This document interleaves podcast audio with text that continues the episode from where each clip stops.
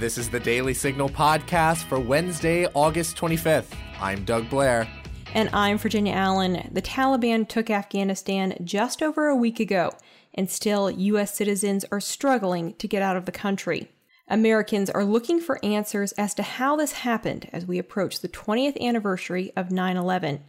Combat veteran and Iowa Senator Joni Ernst joins the show today to explain what we know about the fall of Afghanistan, efforts to get Americans and our Afghan partners out of the country, and what we can expect from the Taliban in the days and weeks ahead. And don't forget, if you enjoy this podcast, please be sure to leave a review or a five star rating on Apple Podcasts and encourage others to subscribe. And now, on to today's top news.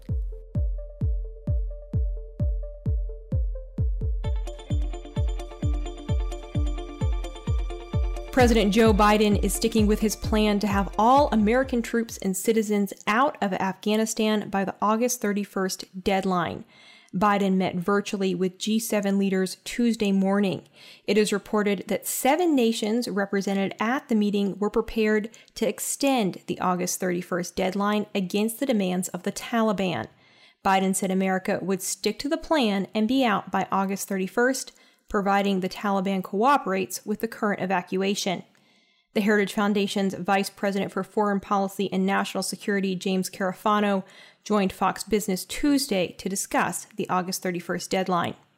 Let's remember this date was not established by the Taliban, it was established by the U.S. government. And, and here's the problem with this, which is right now we don't have the throughput problem. The problem is people getting to the airport. So you're making assumptions about the ability of people to get to the airport between now and the 31st. Once you decide to withdraw, you, you can't really reverse that decision because you're drawing down all the assets and capabilities at the airfield. And so if it's August 31st and you find out that there's a whole bunch of people that are still outside the wire, you, there's, there's no way back.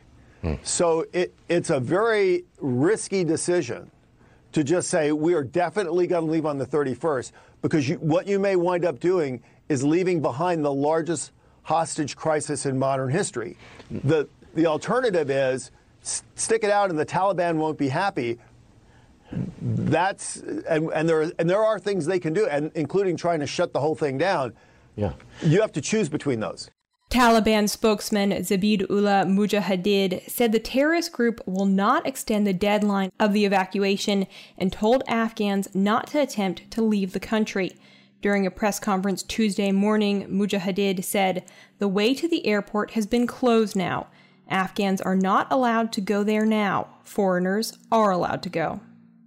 In a Tuesday interview with Fox News, Senate Minority Leader Mitch McConnell urged the Biden administration to rethink its original August 31st deadline for the final pullout of American troops in Afghanistan amid ongoing issues in evacuating American troops and Afghan allies. McConnell also encouraged the administration to take a far more proactive stance in securing the safety of those Americans and local allies trapped in Afghanistan. Here's McConnell's statements via Fox News. I mean, here's where we are the president needs to forget about the August 31st deadline. We need to send in enough American personnel, military personnel, to rescue our people. And by the way, there are more American soldiers there now than before the president made the decision to leave. Extend the deadline, get outside the perimeter, make sure that every single American who wants to leave is able to get out with our assistance, and our Afghan allies.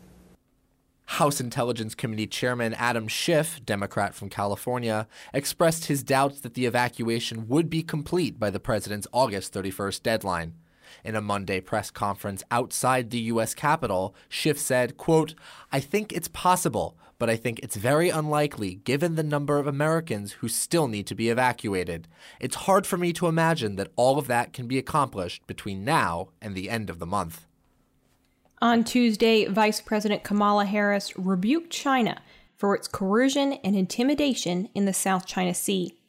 Speaking in Singapore during her week long trip through Southeast Asia, Harris referred to America's commitment to peace, stability, and freedom in Southeast Asia and the Indo Pacific. Harris said America will stand with our allies in the face of threats from China, per NBC News. the livelihood of millions of people depend on the billions of dollars in trade that flow through these sea lanes each day. And yet, in the South China Sea, we know that Beijing continues to coerce, to intimidate, and to make claims to the vast majority of the South China Sea. These unlawful claims have been rejected by the 2016 Arbitral Tribunal decision. And Beijing's actions continue to undermine the rules based order and threaten the sovereignty of nations. The United States stands with our allies and partners in the face of these threats. The vice president's remarks are seen as an effort to bolster American allies in the South China Sea. The Notre Dame Leprechaun is the latest school mascot to come under fire after a new poll conducted by Illinois based logo printing company Quality Logo Products listed it as the fourth most offensive college mascot in the country. The Leprechaun trails behind Florida State University's Osceola and Renegade, San Diego State University's Aztec Warrior, and University of Hawaii at Manoa's Vili the Warrior. The university appeared to stand by the mascot and responded to media inquiries with a letter detailing the history and significance of the mascot. Quote, Our symbols stand as celebratory representations of a genuine Irish heritage at Notre Dame, a heritage that we regard with respect, loyalty, and affection, wrote the school. The poll comes on the heels of renewed attacks on sports mascots and team names viewed by certain groups as offensive, such as the rebranding of the Washington Redskins to the Washington football team. Conservative commentator Mark Levin had some very kind words for the Daily Signal on his Monday show, and we wanted to share those comments with you all today. The Daily Signal is a highly respected news operation coming out of the Heritage Foundation. And they just wrote a piece that I think is very, very important. 15 million votes in 2020 election not accounted for, report finds. By Fred Lucas, who's a longtime reporter as well. Thank you so much, Mr. Levin. Now, stay tuned for my conversation with combat veteran and Iowa Senator Joni Ernst as we break down the latest news on the situation in Afghanistan.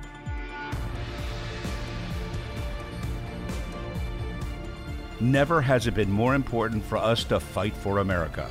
Each day we see the penalties of progressive policies across our nation. Our elections are under assault. Our economic freedom is on the decline. And our culture is turning its back on the founding principles that have made us the freest, most prosperous nation in history. That's why the Heritage Foundation developed a plan to take on the left and take back our country. The Citizen's Guide to Fight for America provides a series of heritage recommended action items delivered on a regular basis to your inbox. Make an impact in your community and in our country. Sign up for the Citizens Guide at heritage.org slash citizens guide and join in the fight for America today. Afghanistan fell to the Taliban just over a week ago. American troops are still working to get U.S. citizens out of the country and President Joe Biden is standing behind the decision he made to pull troops out of Afghanistan. Here with me to break down where things currently stand is combat veteran and Iowa Senator Joni Ernst. Senator, thank you so much for being here. No, great to be with you. Thank you. Senator, you are a member of the Armed Services Committee and the first female combat veteran to ever be elected to the Senate. You served in the military for 23 years and led 150 Iowa Army National Guardsmen during Operation Iraqi Freedom in 2003. Speaking as a veteran, what are you thinking and feeling right now about the Taliban's takeover of Afghanistan? Well, thank you, Virginia. It is so disheartening to see what is going on in Afghanistan right now. And what we are witnessing is truly an international embarrassment that will put more Americans and our allies in harm's way. And what this is also doing at the same time is emboldening our adversaries that we have been fighting over the last two decades in the global war on terror. And do we know right now how many Americans are still in Afghanistan and need to be evacuated? We don't. And this is a great concern of ours is that the Taliban has made demands that we will be out of the country by August 31st. And President Biden, who is exhibiting weak, weak leadership on this issue, is basically saying, okay, well, we'll have all of our troops out by August 31st without knowing how many more Americans are stuck in Afghanistan.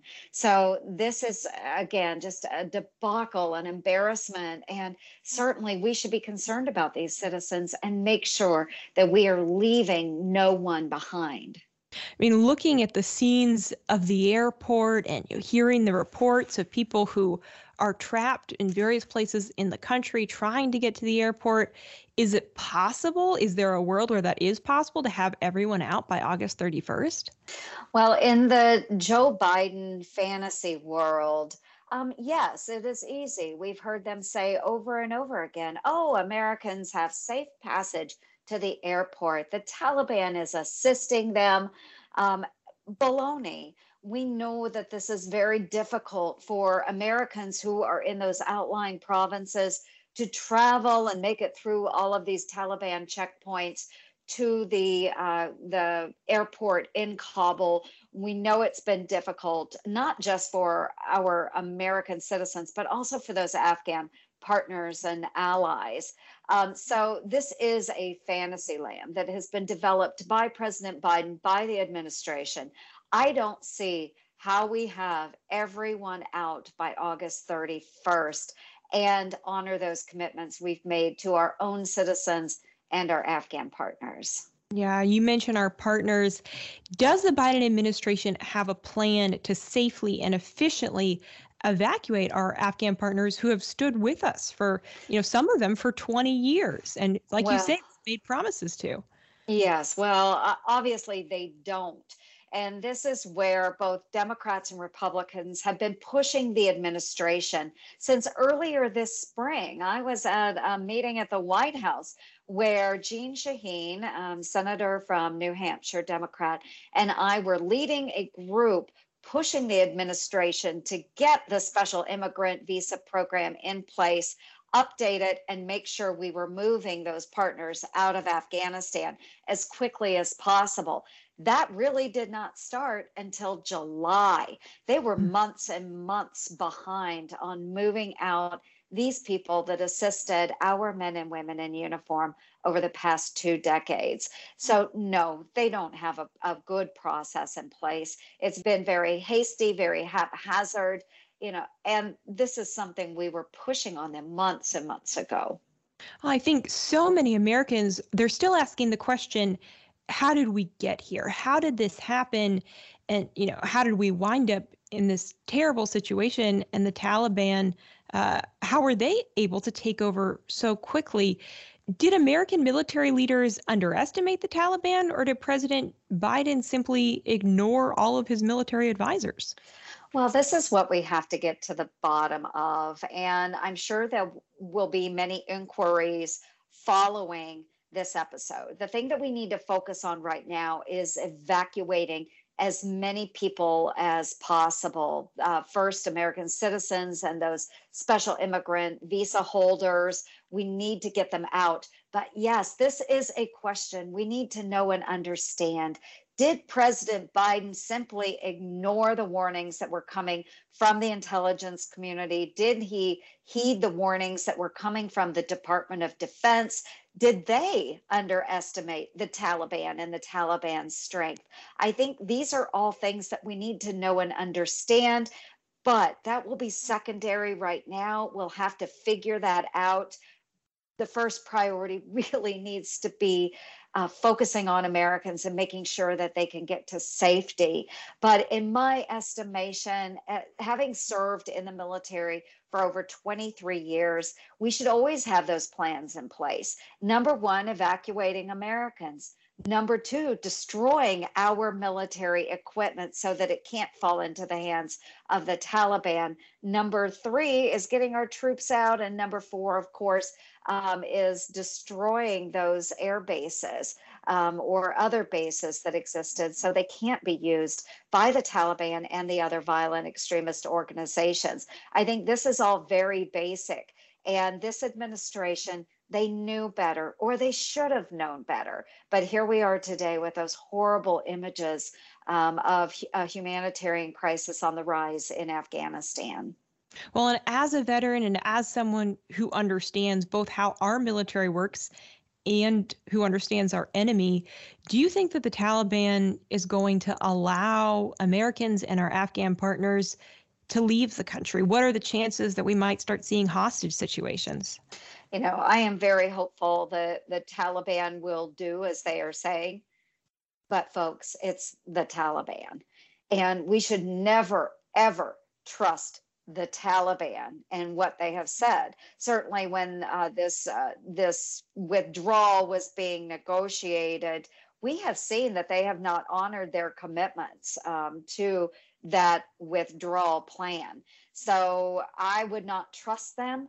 Um, I still think if we have Americans that are out in Afghanistan in those more ro- remote locations, we should be sending our military to gather up those Americans, to bring them into the airport safely so we can get them out of the country. Because no, I don't trust the Taliban. Mm. And we're seeing that the Taliban, they're making claims that, you know, that they've changed. Leaders say that they will ensure women's rights are protected under Islamic law. Do you think we're going to see anything different from the Taliban than we've seen in years past?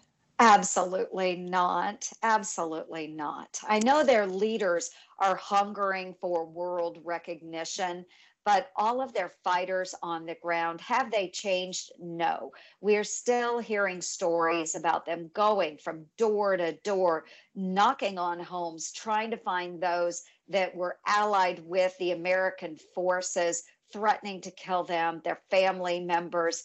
Um, beat, we saw a woman that was beaten to death in the streets the other day by the Taliban. If that's allowing women additional freedom, I hate to see it across Afghanistan. Um, we have a lot of women that we are very, very concerned about in the country. Those that are now educated, those that have risen into leadership positions and positions of authority. And we know that they will be a target of the Taliban. There is no way the Taliban will allow strong women leaders to exist within Afghanistan. It truly is a threat to their overall organization and what they consider their religious code. Yeah, it really is heartbreaking to see some of those women put out messages uh, and just it's the dire situation it that they're in. Dire, it is dire. Now, you mentioned just a moment ago about the, the U.S. military equipment and hardware that was left in the country. I have been deeply concerned to learn that the Taliban is now in possession of literally billions of dollars of U.S. military hardware. What do we know about the American weaponry that the Taliban now has possession or, or access to?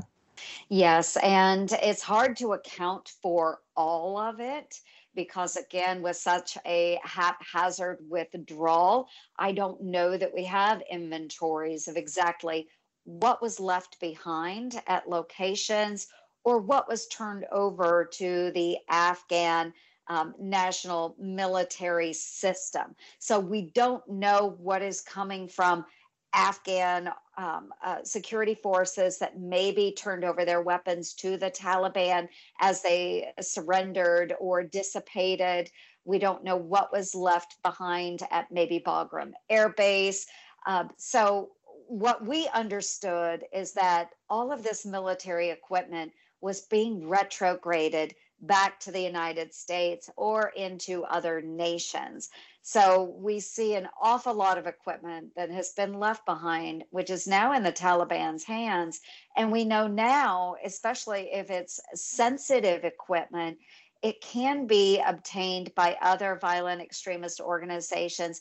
It can be obtained by our near peer competitors like China and Russia. And then they can further reverse engineer and understand our equipment um, and how they can fight against this type of equipment. So it is a huge concern and a horrible, horrible misstep by this administration.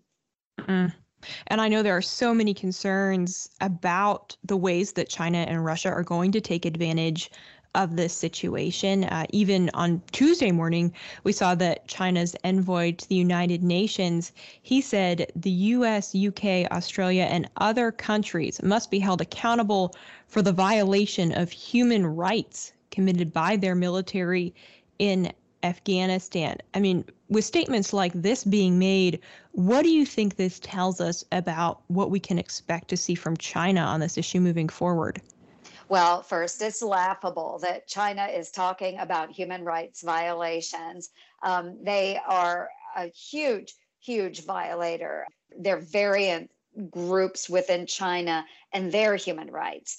Um, I can say that our military in Afghanistan is honorable. And we are extremely careful as a nation when we're engaging in military action or any mission set that we are safeguarding that human capital, the populations that exist in these countries, and only going after terrorists that are confirmed or targets that are confirmed. We are very surgical in our operations so that we're protecting the population in Afghanistan. So, talking about human rights violations, while they're supporting an organization that literally, as we saw the other day, beat a woman to death in the streets. And we mm. know that this is happening all over the country.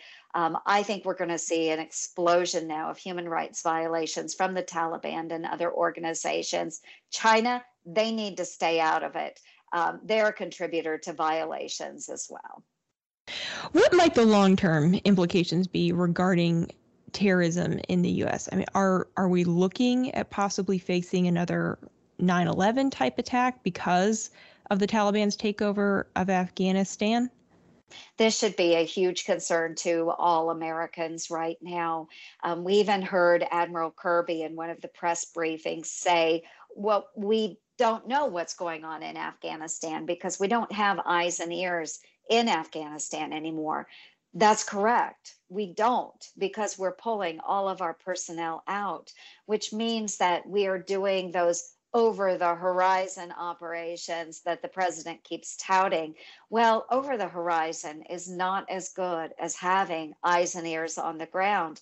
Uh, we know that Al Qaeda still exists in Afghanistan. The president last week had stated Al Qaeda is no longer in Afghanistan. That's baloney. We know that's mm-hmm. not true. The Department of Defense had to correct the president 20 minutes after that statement. Al Qaeda is still there. And now that they have free reign, they can reconstitute with the Taliban's assistance. We also know that ISIS is in Afghanistan. There are many, many other violent extremist organizations. Since we don't have a presence there, it allows them to stage and operate bases again, just as we saw prior to the 9 11 attacks in 2001. So I am very, very concerned and we need to remain vigilant because we do have an increasing threat coming out of Afghanistan. Mm-hmm. I also have I've introduced legislation. It's called the Preventing Terrorism from Hitting America's Streets Act. And it does require a nation's military, our intelligence departments, and our homeland security branches to take a look and assess this increased risk that will be coming from Afghanistan. As we look at our southern border, we know that that we have a porous border allowed by this weak administration which could allow easy access from these various terrorist groups to enter into the United States. And tell us a little bit more, Senator, about that piece of legislation. Do you know uh, when it's going to be introduced on the floor? We have introduced it. Um, I have introduced the legislation already, but it will need to be taken up on the floor of the Senate. Now, if you look up at the makeup of the Senate, it is controlled by the Democrats. It is uh, controlled floor activities are controlled by Chuck Schumer. So the likelihood that the legislation would actually get onto the floor and get passed is slim because of Chuck Schumer and the Democrats. Um, so as we see, um, you know, in, increasing numbers crossing our southern border as we see this debacle in Afghanistan. I think to average American out there, they would say this would be a very good thing for us to do. But for the Democrats to take it up, one, they would have to acknowledge that we have a crisis at our southern border and are allowing access by individuals that aren't aren't vetted um, and that are are entering in massive numbers. And they would also have to admit that we do have an increasing threat in Afghanistan because of President Biden's um, outrageous, haphazard withdrawal from Afghanistan. The Democrats don't want to admit this, so the likelihood of this legislation passing is, is slim. I hope that they would reconsider, uh, but we do have an increasing threat coming out of Afghanistan. Senator, if you could sit down with President Biden today and advise him on what to do next, what would you tell him? I would tell him that we need to be very strong as a nation. We should not be cowering and bowing to the demands of the Taliban. We have Americans that are at risk in Afghanistan, and we can't go back and correct what President Biden has done. But my advice to President Biden is you need to flex your military might. You need to find other avenues for us to get American citizens out of Afghanistan. You need to tell the Taliban that if the Americans aren't out by August 31st, we're staying for as long as it takes to get every last one out. Mm, Senator, thank you so much for your time. We really appreciate your insight. Oh, it is a pleasure to be with you. God bless you and, and God bless all of our Americans that are struggling to find a way out of Afghanistan. And that'll do it for today's episode. Thanks for listening to the Daily Signal Podcast. You can find the Daily Signal podcast on Google Play, Apple Podcasts, Spotify, and iHeartRadio. Please be sure to leave us a review and a five star rating on Apple Podcasts and encourage others to subscribe. Thanks again for listening. I'll be back with you all tomorrow. The Daily Signal podcast is brought to you by more than half a million members of the Heritage Foundation. It is executive produced by Virginia Allen and Kate Trinko. Sound designed by Lauren Evans, Mark Guiney, and John Pop. For more information, please visit dailysignal.com.